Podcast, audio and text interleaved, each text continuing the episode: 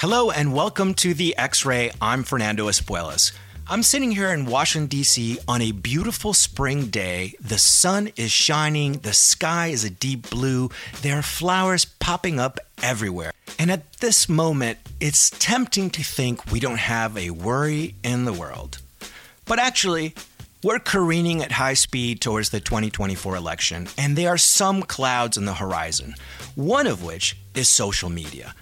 Let's remember that in 2016, social media was exploited, was weaponized by Russian intelligence to interfere in our election, and in 2020, it was utilized to foment the big lie that the election had been stolen, leading to January 6 and all the violence that we know so well. And more recently, there's rising suspicion and fear that TikTok, which has become a phenomenon in the US and across the world, is actually a front for the Communist Party of China, a mechanism to vacuum up tons of data, personal data, valuable data that can then be utilized in an information campaign against us. So today I want to take a deep dive into how social media actually works. Why is it such a devastating weapon in an information campaign? And what can we do about it? With me is one of the world's experts, Frances Haugen. You know her as the Facebook whistleblower. She released thousands of sensitive documents that prove that Facebook knew its platforms were being utilized in disinformation campaigns, that they were being utilized, including to foment violence in certain countries countries. Now, my conversation with Frances Haugen. Frances Haugen, welcome to the X Ray. Thank you for inviting me. Happy to be here. Thank you so much. Um, let me start out with a sort of a broad based question. As we head into the next presidential election cycle, uh, what do you think is the unique risk that social media presents for democracy in this country? Hmm. So, on a really basic level, the way social media differs from traditional forms of media is that instead of having our attention directed by human beings, our attention, you know, what we focus on, is directed by algorithms, which we are not able to see. We are not able to ask questions about. We can't inspect the consequences. You know, what are we seeing and not seeing? We have no idea. They've intentionally kept it from us.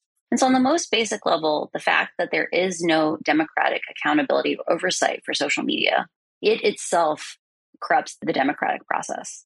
Because without being able to understand what we're consuming or not consuming, we don't know for sure that we are able to make objective decisions that are in our own best interests as a society. And that's because, you know, when we say algorithm, I mean, a lot of people know what that is, but a lot of people don't know what that is. Mm-hmm. Uh, can you give us the 20 second version? What's an algorithm and, and why is it so critical to understanding the power of social media and the, and the danger as well? So, an algorithm is just a series of steps. So, imagine you are making a sandwich. You know, you have a turkey sandwich you love making for lunch every day. You actually use an algorithm to put that sandwich together. You know, you walk over the cabinet and you get the bread out you open the bag. That's your second step. Uh, or maybe opening the cabinet is your first step, or walking over is the first step.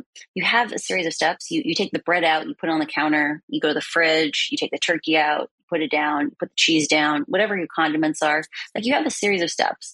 When we used to have newspapers, when newspapers were our primary form of information, you know, the editors that put those papers together used algorithms that they would have never described it that way. You know, they said things like certain stories are more important because they impact more people. They impact more critical aspects of people's lives. We're going to put those on the front page. We want to make sure you see them, you know, versus a story that maybe got put on the 10th page or the 15th page. You know, we, they had ways of structuring the information we consumed and I, I, don't want to say that was perfect. There were biases. There were other alternative motives. You know, we, we had to pass laws about things like transparency of ownership about newspapers or media concentration rules saying you can't own too many newspapers to create like an echo chamber, you know, make, make it seem like there's consensus when in reality you control all the voices. Today, we've taken that human out of the loop. Instead of having a human sit there and say, you know, what information is really important for us to know, we've delegated that vital role to a computer. And that computer doesn't necessarily even have explicit rules. You know, it has a, a, series of different factors it takes into consideration. But because there are so many and they're and they're combined by a black box, They're combined by a, an artificial intelligence system um, that, that that even the people who built it don't necessarily know how it works. They know, you know, what data they're putting in, but they don't understand how the computer recombines those to create different priorities. And unfortunately, when you have those kinds of black boxes, putting together what you do or don't get to see, often bias creeps in that that that leads to consequences that are not good for us. So I'll give you a really simple one. And and if, if I oh, could sure. interrupt just for a second, just because I, I think yeah, uh, the the concept of bias is so critical here, because ultimately, even though there's the black box and there's artificial intelligence, there are humans who write the algorithm to a certain extent, mm-hmm. right? There are inputs from humans, and because we all have some unconscious bias at the very least, if not overt bias, we're we're uh, transporting our own biases into these algorithms, and the result then, by definition, is is what uh, twisted uh, or deformed in some fashion, right? Well, that's that's the part that's kind of remarkable about this whole situation, which is that that even people trying really, really hard to account for intentional bias can't account for how the machine itself corrupts the intent. So I'll give you an example. Mm. Uh, a, a, reporter did an interview with me and he was like, Can you please explain to me this thing that I saw on Instagram? You know, I just had a baby six months ago. Cute, healthy baby, baby boy. Uh, we made an Instagram account for the baby. The baby has five other baby friends that are all kind of family mm-hmm. friends. Mm-hmm. These accounts only have cute, adorable babies on them. And yet, 10% of his feed is mangled suffering children, you know, kids in the hospital that are dying with tubes coming out of them, uh, kids in oh accidents, oh you know, things that are just horrific. And he's like, why? Why did we go from cute, adorable, healthy, happy babies to babies that are suffering? And I think what it is, is that Instagram has a thing called a recommender system where it says, Hey, you've been engaging with a lot of baby content. I'll show you more baby content. But because that system is optimized for something called engagement, that means can we get you to click? Can we get you to comment? Can we get you to reshare? That uh, it turns out, or, or dwell, right? And even even just having it on your screen and not scrolling by is considered you noticed it. Um, and and and the thing is that uh, you know if you are the father of a brand new adorable baby and you see a suffering baby, you cannot scroll by. Right. And the right. algorithm has learned what content gets people to stop and pay attention. And so, did anyone at Instagram say, Do you know what people need more of? They need to look at suffering children. You know, no one at Instagram said that intentionally. But because these systems ha- are are are wandering the wilderness, like like they're they're being optimized for a relatively small number of factors. You know, it's like, can we get you to hang out more? Can we get you to put more comments on things, put more likes on things? Um, it turns out that the, the, the, the computer will find a path to that goal that we might not agree with. And so the big thing I'm always pushing for is that if we don't have public transparency of how the systems are designed and the outcomes of the system, there is a business interest in not asking too many questions. So it's not that they tried to do any of these things nefariously. It's just that they won't invest enough in safety unless there's external pressure. In many interviews, which I've watched, uh, you talk about this issue. Uh, I think something that has been very shocking to everyone, really, over the last couple of years since you came out and, and discussed the, the problems with Facebook, is that in fact, this is on purpose. The business logic, which rewards engagement and clicking and commenting, and which leads to to uh, it is actually the logic of the business, right? I mean, the more that happens, regardless of how it's done, leads to greater revenue and profitability. So, can we say that this is really just a, a function of, of the black box, or can we say this is the business model? So, I, I think it's one of these things where, um, so the, the the the classic thing that got the headlines last year was that Facebook used to be optimized just for keeping you on the site as long as possible. Because the business model is uh, if you um, uh, click on, you know, you know, you don't pay for Facebook directly. You know, you, you pay through being exposed to advertising that you either view or that you click on. Um, but Facebook had a problem, which is they can only show ads if other people are producing content that you're consuming right? Because they run those ads next to content that you actually came to you intended to consume. what they found was that unless you rewarded those content creators, you know, rewarded your friends with comments and likes and reshares, that people produced less content. And unfortunately, that when they shifted to say, hey, we're going to start rewarding and distributing content more if it gets more engagement, because we, we see there's this virtuous cycle that if you get more engagement, you produce more content.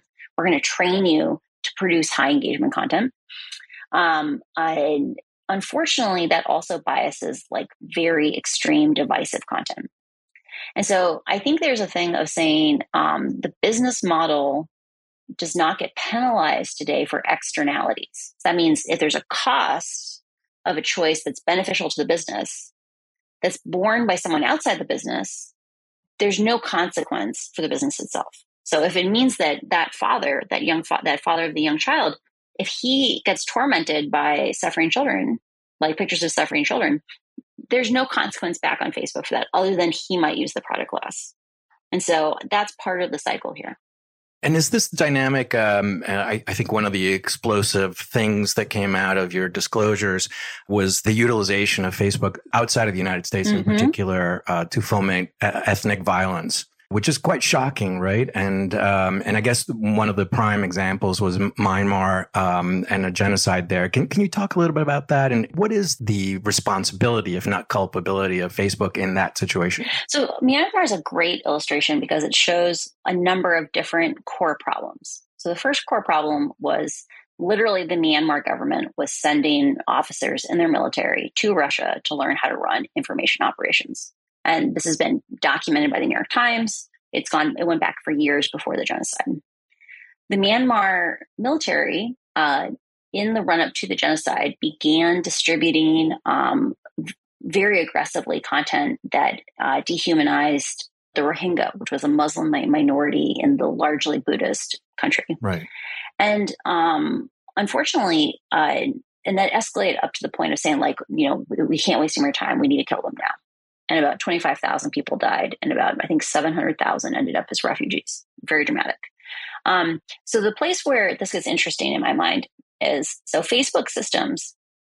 So, we can design social media sites like Facebook to be places where we connect with our family and friends and are safe, right? We don't, we don't, they don't need to be censored. They are designed from the start to be safe. Facebook, as it's designed today, though, because it hyper amplifies things, because of this like algorithmic acceleration towards extreme topics, um, because it is very vulnerable to things like information operations, it really is only safe if it's monitored. And there's there's ways of putting you know emergency brakes on it, if you will. Myanmar was considered uh, a loss leader, right? It was a, it was a country that was under a program called Free Basics, where Facebook paid for people who used Facebook's products, they would pay their data bill on their phones, which sounds really trivial to people living in the United States, where you're like, oh, of course I have 5G high speed, blah, blah, blah, blah. Sure. But for people who are living on maybe only a few dollars a day, you know, that money is meaningful. And what, what, what that meant though was that Facebook lost money on Myanmar. And so they didn't invest much in human beings that would say, listen to complaints that came out of Myanmar. And while the genocide was rearing up, so this is before people died, lots and lots of people on the ground tried to make Facebook aware that this was happening. And because Facebook's bureaucracy was not designed to really escalate concerns from you know these places that were more peripheral to Facebook, um, you know the UN later found that the fact that Facebook had no way for anyone to contact them was actually part of Facebook's contribution to what happened. That they could have thrown, wow. they could have thrown on the emergency brake, but they they literally, um, because of their negligence, had no ability to. Well, let me ask you about that because mm-hmm. that's just so shocking, right? Uh, um, the loss of life, but also the implications uh, internationally for something like this. Facebook, at least when you were there, was roughly a trillion dollar company, yeah. literally one of the most valuable enterprises on the planet. Uh, profitability that was the envy, really, of almost any company except Google. Um, how could they not have sufficient resources to deal with each market in which they've launched? That is such a beautiful question. Is that a choice? It's such a beautiful question. So, so uh, a thing that I saw over and over again at Facebook was like a sense of learned helplessness.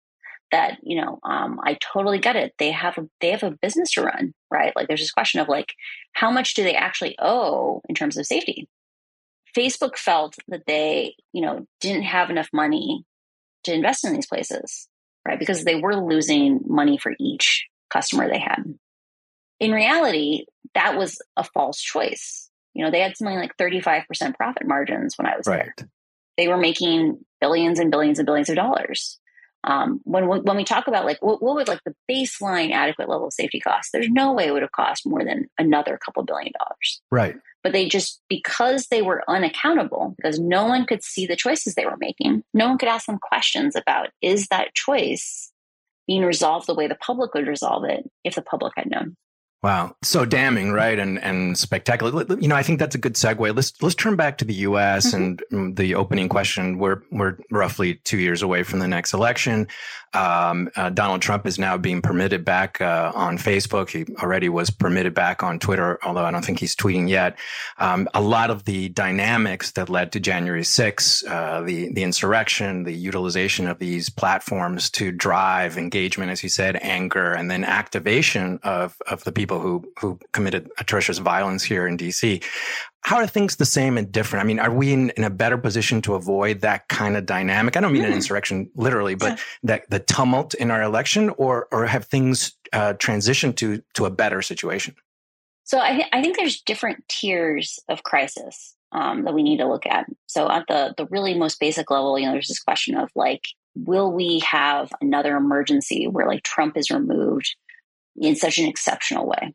right? So for the for for context for the listeners, you know, um, prior to January sixth, Facebook had an explicit policy that they did not censor politicians. That if a politician wanted to say anything they wanted on Facebook, that you know that's that's how it was going to be. Um, and because of the severity of what happened on January sixth, um, they made an exception, right? And they took down Trump. And very soon after that, they announced um, a political speech policy around when they would remove political leaders from their platform. I think what's really important about that is that they're beginning to acknowledge the idea that they, there is real, there are real world consequences for choices that they make that they they they can't just like wash their hands and say we're neutral.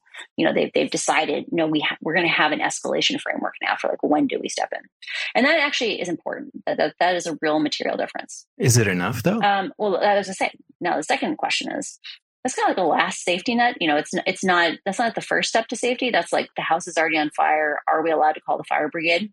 Right. Right. So one of the things that I think is unacceptable is Facebook knows there's lots of little ways in which they can make their platform safer or more dangerous.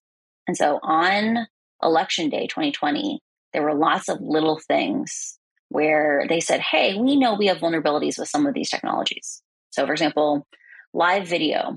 We've had situations where um, people have committed mass murders and broadcast them live on Facebook mm-hmm. Live. We know mm-hmm. that because this is a, mm-hmm. A, fundamentally harder medium to police, like uh, to supervise, um, we're we're we're not going to hyper amplify it. So they had been giving a score boost. They've been giving artificial distribution to live video, where you know every piece of content earns kind of like a, a score, right? Like the idea of like how important is this piece to you? Like should we show it to you? And for live video, they were giving all of that content a boost of like 850 times the score would have otherwise earned. Wow. And so on election day, they said, maybe we should only boost that 65 times because we know we have problems with this. The fact that the public doesn't know what those safety breaks are, right? That we don't know what the policies are for when to apply them and how, I think is really unacceptable because Facebook is going to be weighing little tiny trade offs. You know, are they willing to be 0.1% less profitable, 0.2% less profitable, but have XYZ safety measures? I don't think it's appropriate for them to make those decisions in isolation. And so, you know, until they're willing to disclose that, I would say we're not ready for the election. Wow. So Let's switch gears sure. a little bit to you. You've had really transformative impact with your disclosures, um, I won't list everything that's happened, but everything from congressional hearings to SEC lawsuits to, I believe you're speaking to European governments as mm-hmm. well to get everyone on the same page as to what's actually happening. Two years later, more or less, was it worth it? I mean, you've paid a personal cost. It's been quite quite a dramatic time in, in your life. Has it been worth it? Do you think uh, you're having the impact you wanted to have? So I don't know if you're aware of this, but in Europe, if we were to like stack rank all the generational laws when it comes to tech, like like what are the big landmark laws that have passed over the last 30 years? So we have things like GDPR. So GDPR came through in 1996. Right. Um, it's it's a, a, geriatric and this is the so people who don't know that is it's the it's the permission system that customers theoretically have power to tell what information you're sharing on with any website. Oh, right? sorry, I, I, messed up the dates. So sorry, yeah. Section 230 is from 1996. GDPR is like 2000. I think it passed in like 2011, but it came into force in like 2016 ish, somewhere in there. I need to double check those dates. Those are kind of like the two right. big laws. There was a children's protection law in like the late 90s. There's not been a lot of things. Early last year, so in April of last year, the European Union passed one of those generational laws called the Digital Services Act. So the Digital Services Act, for the first time in history, says if you are a very large platform, which means like you're able to, if you're interacting with, you know, more than 40, 50 million people in Europe alone. So you have to be interacting with, I think it's 10% of their population. Um, you have to actually answer questions from the public. So, you know, I said at the beginning, like, we don't know what the algorithms are. We don't know what the mm-hmm. consequences of the algorithms are. Right. So, Europe was the first place in the world to pass a law saying, hey, guess what? You have to tell us what risks you know about. And when we ask you questions, you have to answer. And that sounds really, really basic, but it, that has not been true at any point in, in history for a tech company. And so uh, Europe was uh, the Europe. I, have talked to people who passed that law. Um, they did a big public hearing on it, and they talked about the fact that that you know they'd been trying to get that across the finish line for four or five years, and the information in my disclosures helped them get it across the finish line because they had had a lot of wow. perceptions of what was going on on the platform, and suddenly they actually had hard data. And we could point at it and say, look, like we know now that all these things are happening.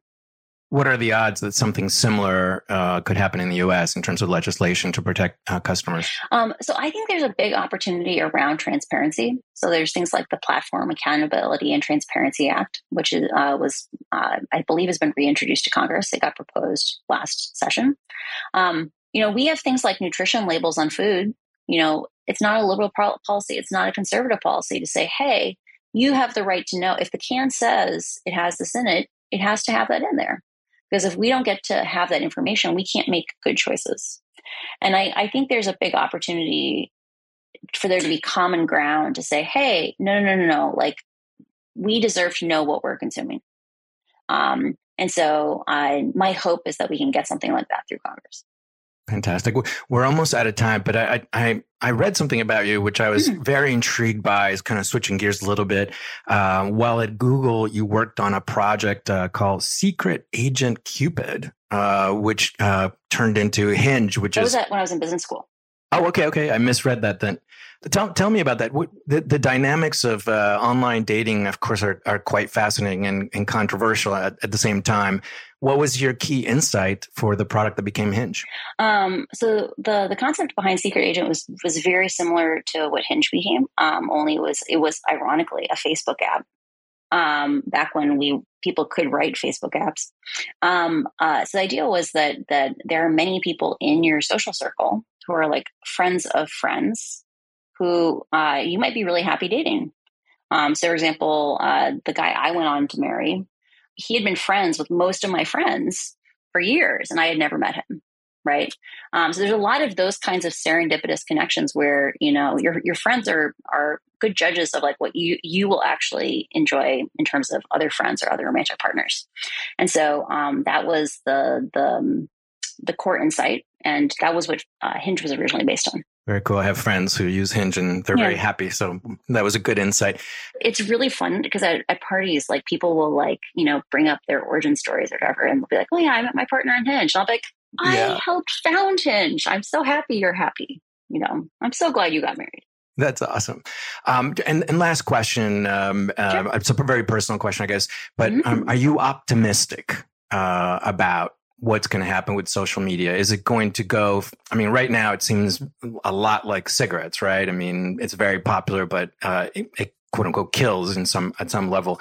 Do you think uh, that there's a good future? Are you do you think that's something good's going to come out of all this? So I think one of the the really key differences on cigarettes is like the problem with cigarettes was really about short term gratification versus long term gratification, right? So so ask most smokers in the instant they smoke a cigarette, are they enjoying it?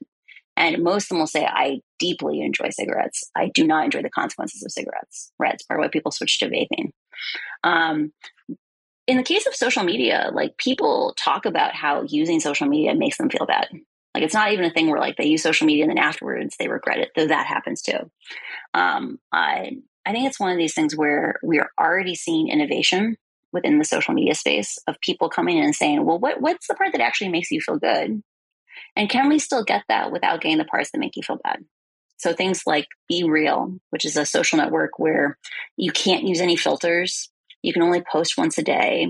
Right. You know, right, right. it's it's it's designed not to make you look cool. It's designed to just connect you with people. Um, I, you know, it's it's telling that that's the fastest growing social network amongst Gen Y, right?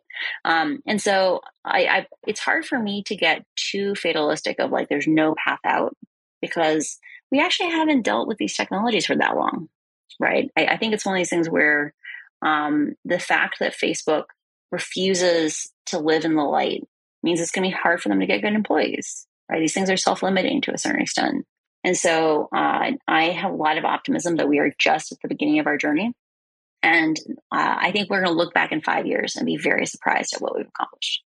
Fabulous. Well, let's let's leave it on that uh, optimistic note. We could talk for a couple hours, which maybe some other time we'll do that. But Frances Haugen, thank you so much for joining the X Ray. Have a good day. Thanks for inviting me. My big takeaway from this conversation with Frances Haugen is that we're totally exposed. The same laws and regulations that allow social media to be weaponized against the democratic system are there, unreformed. What's going to happen in the 2024 election? Well, if things continue on this path, if Congress does not intervene, if the FTC doesn't intervene, if other agencies don't take some sort of action to protect Americans, we're going to be vulnerable to this devastating technology that is a lot of fun with the cat videos, but also terrible when it foments insurrections and violence across the world. Well, that's it for this week. Thank you so much to my guest, Frances Haugen, and also to the production team, Nicole Legacy, Sydney Richards, and Renee Pineda. I'm Fernando Espuelas.